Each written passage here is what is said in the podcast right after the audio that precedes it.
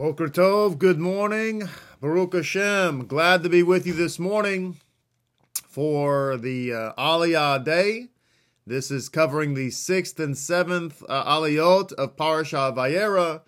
And uh, welcome. Glad that you're watching from anywhere and everywhere in the fruited plain. So glad to be with you this morning. And uh, Baruch Hashem back in my office today. So uh, prayerfully, the feed is better, the internet is better, the audio is better, life is better. Uh, you are better, I'm better, everybody's better. Baruch Hashem, glad that you're with us. Hey, it's been an amazing week. It's been an amazing uh, last, uh, you know, 24 hours or so. Uh, we have some uh, beautiful Lapidniks that are visiting here from uh, Virginia, North Carolina.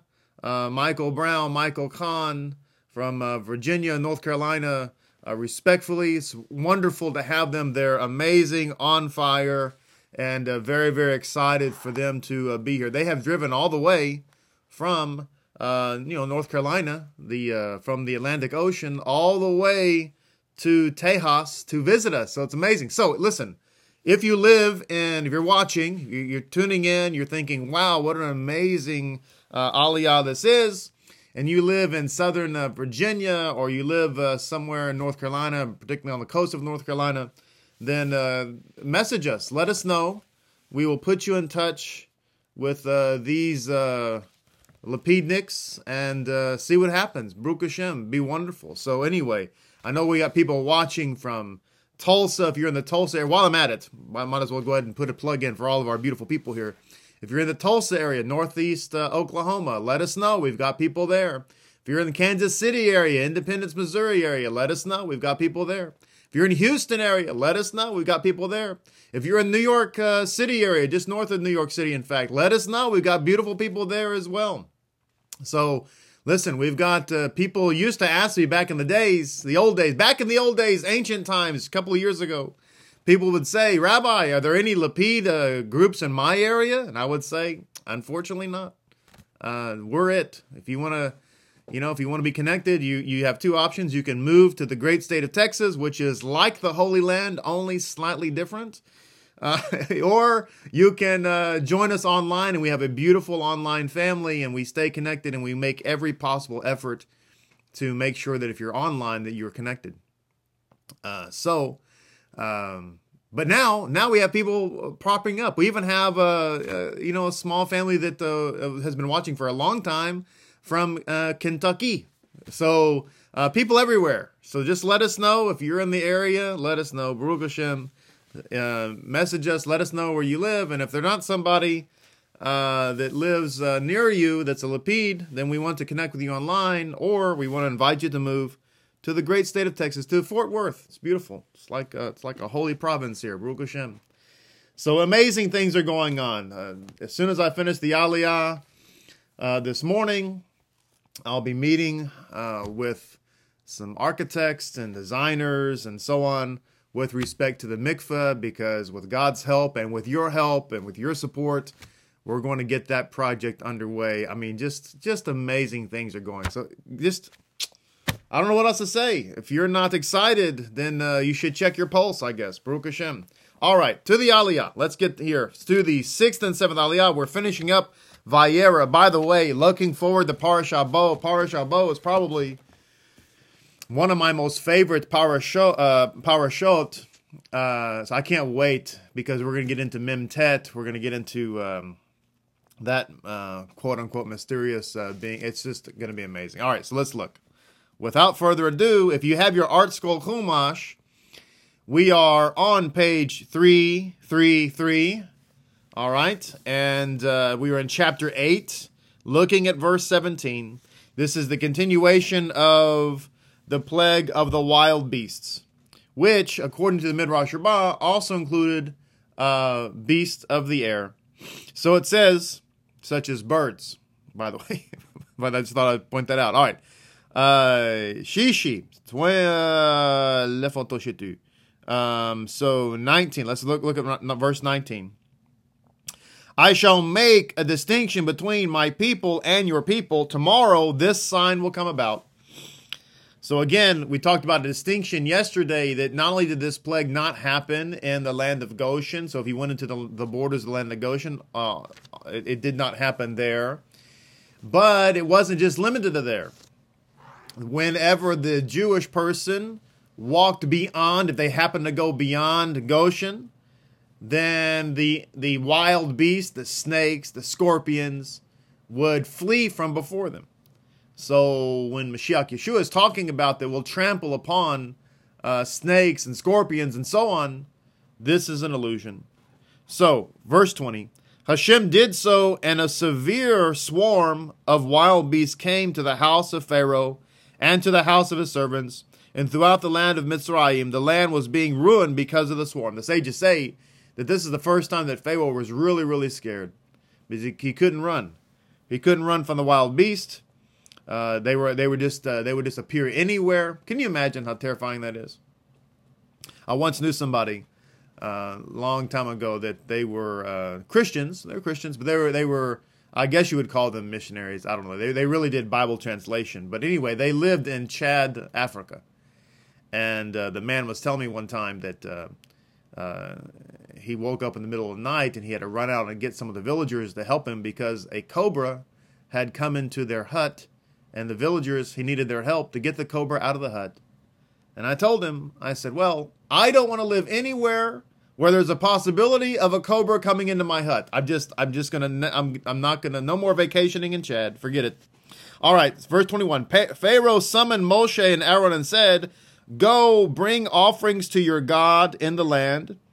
And Moshe said, It's not proper to do so, for we will offer the deity of Mitzrayim to Adonai, our God. Behold, if we were to slaughter the deity of Egypt in their sight, will they not stone us?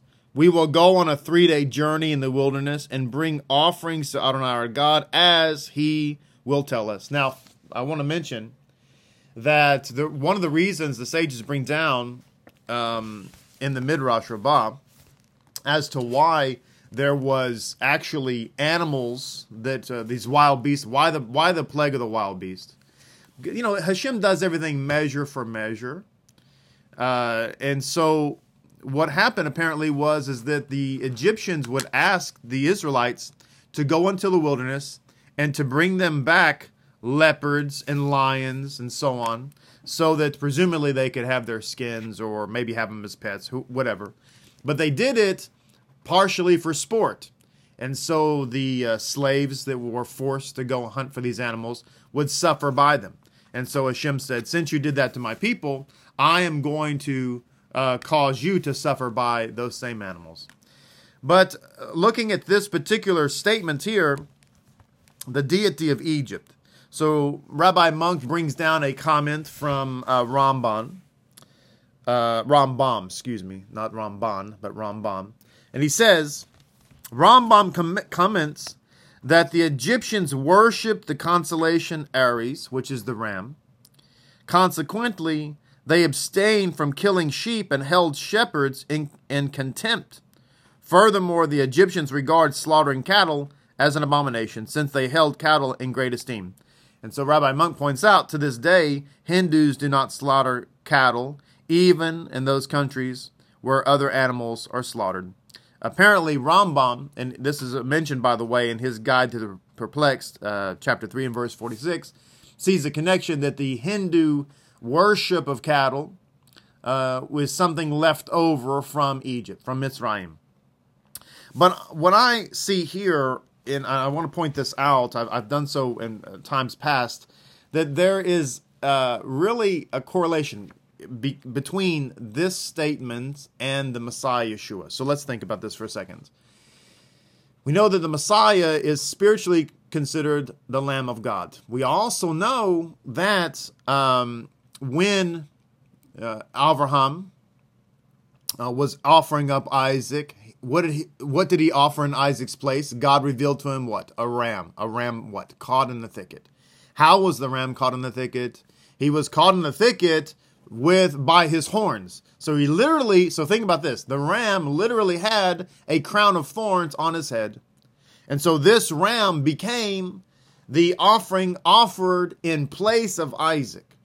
But nevertheless, it was always considered as if Isaac had been offered. Moreover, the sages write about this lamb. This comes from uh, Pirkei de Rabbi Eliezer. It's uh, that this ram was actually created 2,000 years before creation. So therefore, the ram precedes creation. It is therefore not just a ram, it's Mashiach. Okay, so the Messiah is a ram, he's also a lamb. Okay, now we're having here a discussion of listen, we can't, uh, you know, because Pharaoh he's trying to compromise, right? There's a there's a partial government shutdown, and so Pharaoh is trying to compromise. He's listen, I don't want you to go out into the wilderness. Why don't you just stay here? Uh, you know, Egypt is nice this time of year. You can just do your sacrifices here. And uh, Moshe says, look, we can't do that because uh, we'll be sacrificing your God, and that's going to be bad. And so we need to go out into the wilderness and do this. Now, remember also that the Israelites in Egypt had had themselves become idolaters. So everybody who left Mitzrayim, every single person who left Mitzrayim was an idolater. And everybody, you know, uh, I don't want to get off track here, but many people wonder about the whole conversion thing, and I totally understand. I, I, I have some messages I need to reply back to. I haven't had a chance to do so. Uh, people asking me about um, conversion and and uh, how does that uh, correlate with uh, you know Christian thought and so on and so on and so on. And so, um, if you wrote me that note, I'm going to get back to you today, Bezrat Hashem. But after the mikveh appointment. so anyway, but anyway, I digress. So the point being is, I understand the confusion because we've got to go. We've got to go back in time because now we live where we live, and we've had uh, two thousand years of bad theology. We've got to go back in time to the original moment and look at conversion for what it was. Uh, and and but anyway, but we should know that whatever we think about conversion, um, we should know that every single person who came out of Egypt, to include Moses, to include Aaron, to include the prophetess Miriam, every single one of them went through conversion before receiving the Holy Torah. Every single person. In fact, as I said before, conversion, the ritual of conversion, okay, the, the ceremony of conversion comes from receiving the Torah at Mount Sinai. Number one, where does the other place it comes from? You know the answer if you've been watching the Aliyah Day faithfully. The other answer is Ruth. So the two places that we get the halacha for conversion is Mount Sinai and Ruth. Those are the two principal places. Okay. Every single person went through conversion before receiving the Holy Torah, no matter who you were. So everybody had, which is why when Yeshua was here, he said to everybody, and, by everybody to Jews, he wasn't even talking to Gentiles at the time. He's just talking to Jews. He said, You've got to be mikvah. You got to be mikvah. By the way, some people say, I don't believe in the oral Torah. Said, Okay. Do you believe in water baptism? Of course I do. Yes. Well, you believe in the oral Torah because that's that's where it comes from. We receive water baptism, mikvah, from the oral Torah. If you believe in water baptism, then you believe in the oral Torah if you're a Christian watching and you're just, you know, you're being drawn to the actual faith of the Messiah, you want to live actually how Messiah lived, and so you're wanting to know more, and you're thinking to yourself, I, I want to know more, but I'm not really sure about this whole oral Torah thing. i have never been one who uh, believes in the oral Torah. I would ask you two questions. Number one, do you pray before you eat? Probably going to say yes. I would say, well, welcome to the club. You believe in the oral Torah because it was the Pharisees who gave us the bracha, pray before you eat and I would say, hey, do you do you uh, do you do the uh, communion thing? You do a little little cup of uh, grape juice or whatever when you're eating a little cracker, and you say, well, yeah, oh, oh, absolutely, that's uh, that's absolutely uh, what I believe. Okay, great. You wel- welcome to the club. You believe in the oral Torah. Why? Because that cup of grape juice or wine actually is from the uh, Pesach Seder. Who gave us the Pesach Seder? The Pharisees. So who kept the Pesach Seder? Yeshua. So when Yeshua is having the Last Supper, he's having a Pesach Seder, which means he's a Pharisee. You see? Well, that was pun intended there, or maybe not not intended, but anyway.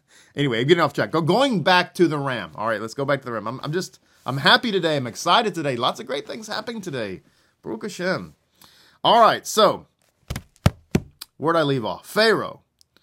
So he said, I can't offer this ram so everybody's coming out of Egypt is is a is a uh, idolater, right? So presumably, they possibly are also maybe worshiping the ram and the sheep as well.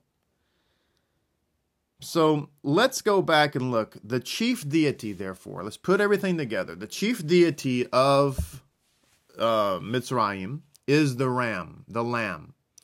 And we have Yeshua, who's the Lamb of God. What would you say if I asked you the question, what ultimately is the primary deity of humankind, of mankind? Now, some people might answer many different things. I'm going to give you my answer because I can't hear you. so I'm going to say that the ultimate God, quote unquote, the ultimate deity of humankind is man himself. Our, as human beings, ultimately what it boils down to is that we believe in the God called man. Why? Because we like to follow our own rules. We like to follow our own ideas. We we we trust in the power of man m- more often than we we trust in God. This is why God says, "Don't trust in horses or chariots. A king can't save you." Even today in Judaism, most uh, Orthodox Jews are waiting for the Mashiach to come and they're waiting for a mere human being. They're waiting for a man, not a divine Messiah. Many Jews would say the Messiah is not divine. This is why Yeshua is not the Mashiach, etc., etc. Hasve shalom, because he's not a uh, he, he. The Messiah is going to be just a human. He's not going to be divine. And uh, unfortunately, many believers have begun to, to think the same thing. And what what is remarkable about that is that the, the, the Bible says in the book of Psalms that um, salvation is found in no human being, no no man. So if you're waiting for the Messiah to come and you think he's just going to be a man, that's completely contrary to what the scripture actually says.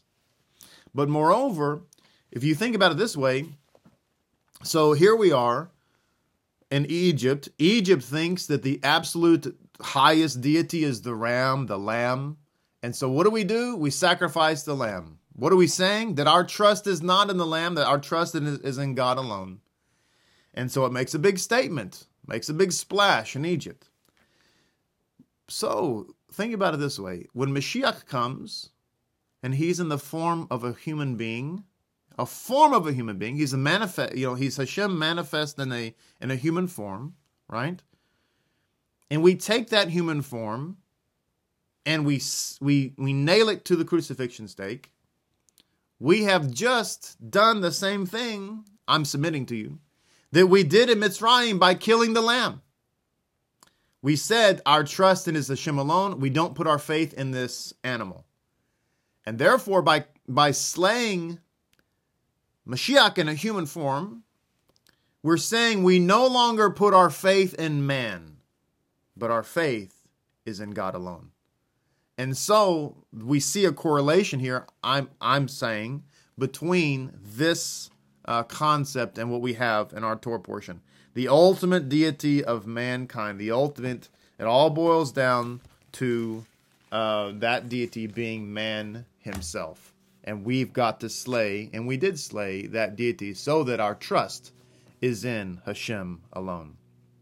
So we have continuing on here in our parashah um, verse 21 Pharaoh summoned Moshe and said to Aaron, Go bring offerings to your God. He says, It's not proper for us to do so because we offer the deity of, e- of Egypt. Um, verse 23 We will go on a three day journey into the wilderness and bring offerings to Hashem our God as he will tell us. Pharaoh said, I will send you, and you shall bring offerings to Hashem your God in the wilderness. Only do not go far off. Entreat for me.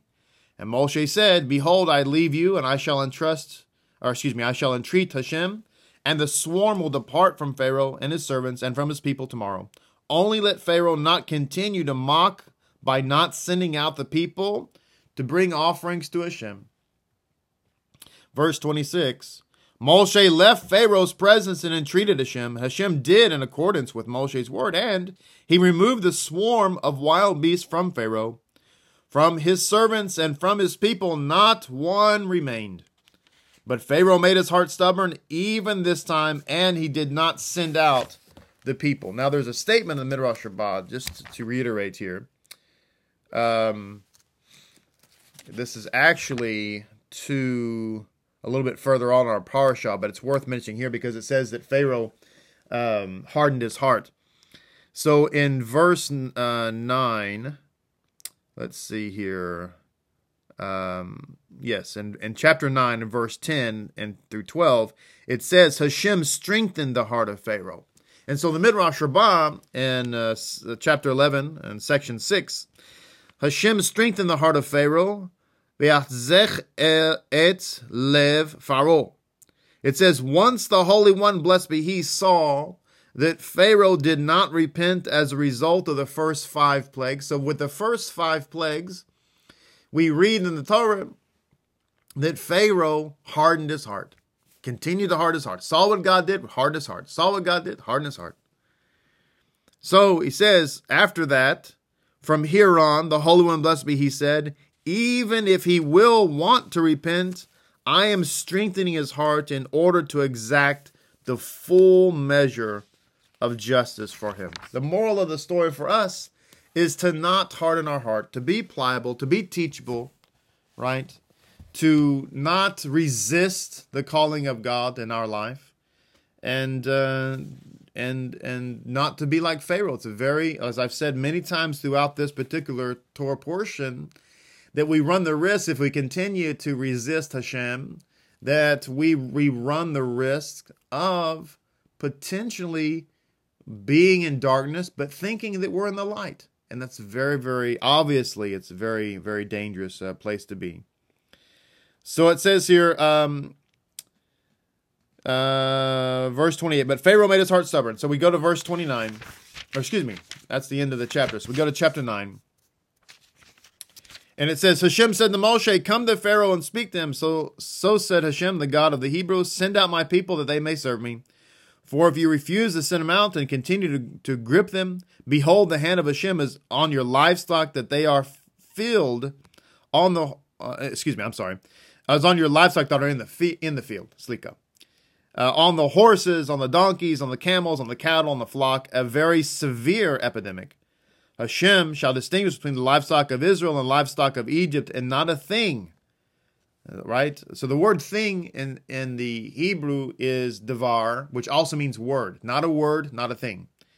That belongs to the children of Israel will die. Hashem has set an appointed time, saying, Tomorrow Hashem shall carry out his word in the land. Now it says, as I, as I said, it says a thing, but it's also a word. So um, what the sages bring down in the Midrash Rabbah that this means the word because it uses the word uh, devar that this means that this is like uh, a con- a contract. This was an uh, Hashem used this as a further illustration to the righteousness and the right standing of the Israelites, as it says in the Midrash Rabbah, uh, chapter eleven, section four. It says, What is meant by and not a thing, quote unquote, that belongs to the children of Israel will die? That even an animal that was in the possession of a non Jew, in the possession of a non Jew, but regarding which an Israelite had claims to the effect that he owned a portion of it, this animal too was saved from the epidemic. And this is the manner they knew that justice was with the Israelites. So, with respect to this, what I want to point out is that, that in this case, when you have an animal and it has joint ownership, it is owned partially by a Gentile and partially by a Jew in this case. The question becomes which law is the animal with which law is the animal associated? Is it with the law of the Egyptian or is it with the law of the Jew? And the answer is the law of the Jew. Now, this reminded me of a tractate or a, a section rather of tractate Sota dealing with uh, gra- being grafted in and talking about literal grafting of a, a branch onto a tree. And from this, we can learn a great deal about the the the so-called concept of the quote unquote one new man from uh, one of Paul's letters. We had a conversation last night about this, and and the question got asked again: Why is it? Why why why is it that the the the one new man is always so much a goy? How come the one new man is not a Jew? Why? Messiah is a Jew. All the heroes are Jewish. We serve the God of Israel, you know, et cetera, et cetera, et cetera. So, anyway, going back to the tractate itself, that's talking about the grafted in. So, you have a tree that's three years old, you have a branch that's one year old. We know that after you, you're not allowed to have the fruit until after the fifth year. So, if you take the one year old branch and you graft it into the three year old tree, the question becomes the sages ask a question.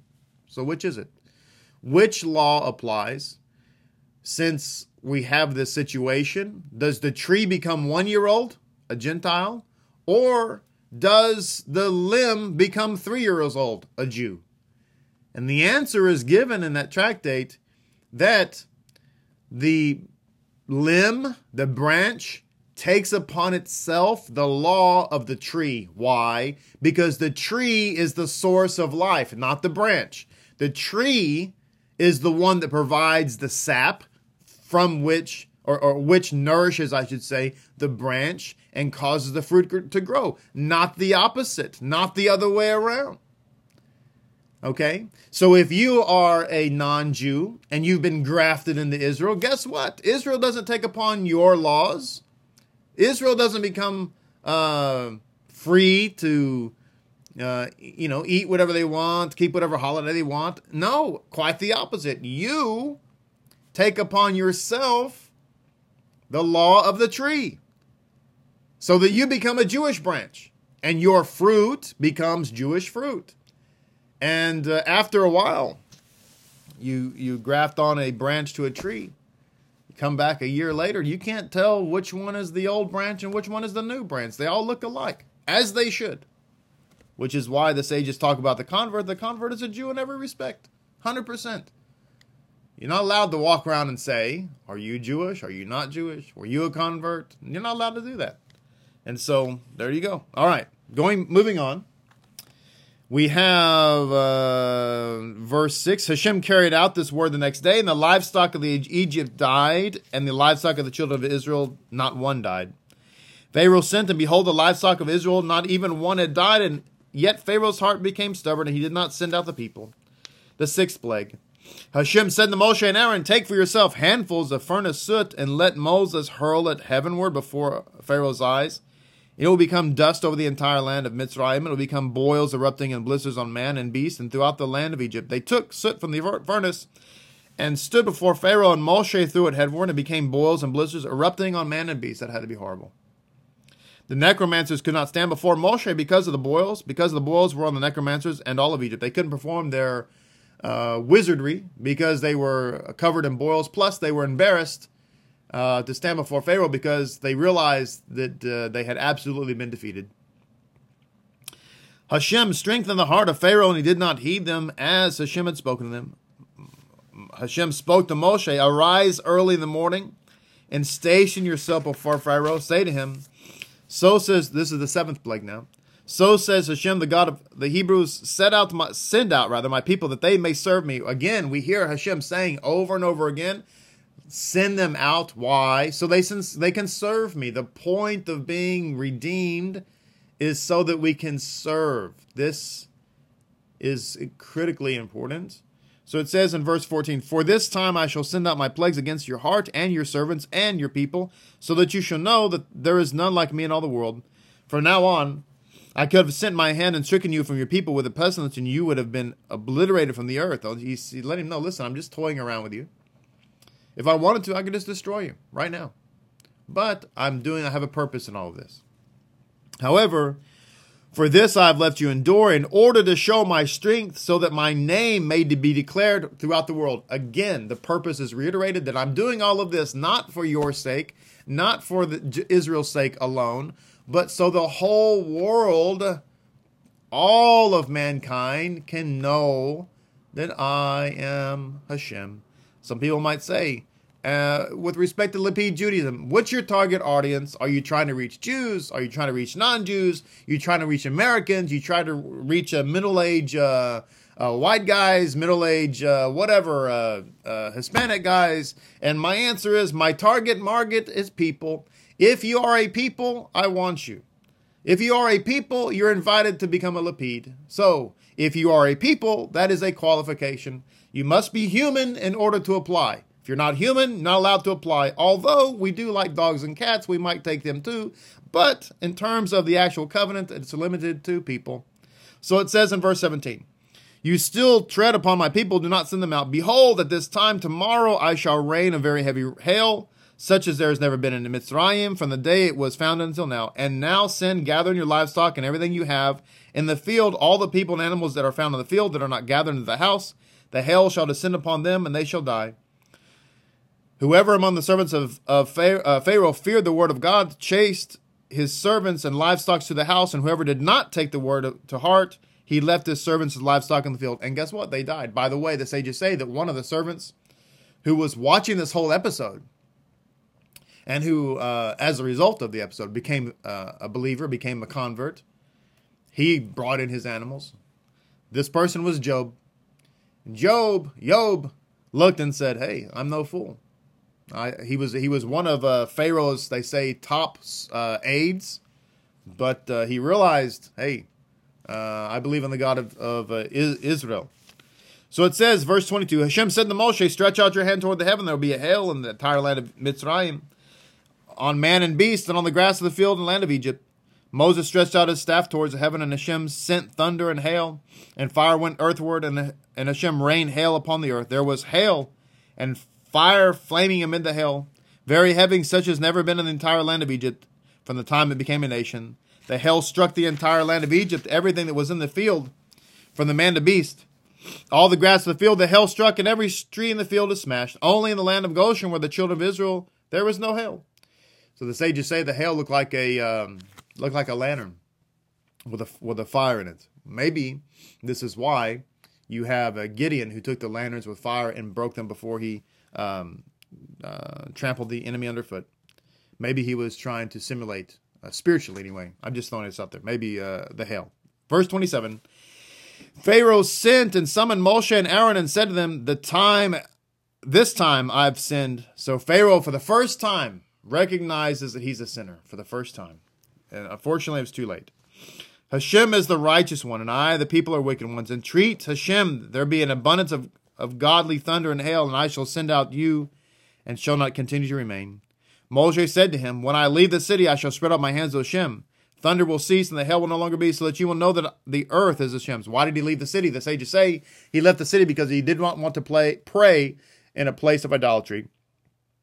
And as for you and the servants, I, I know that you are not yet afraid of Hashem, um, Hashem, God. The flax and the barley were struck, for the barley was ripe and the flax was in the stalks and the wheat and the spelt were not struck, for they ripened later.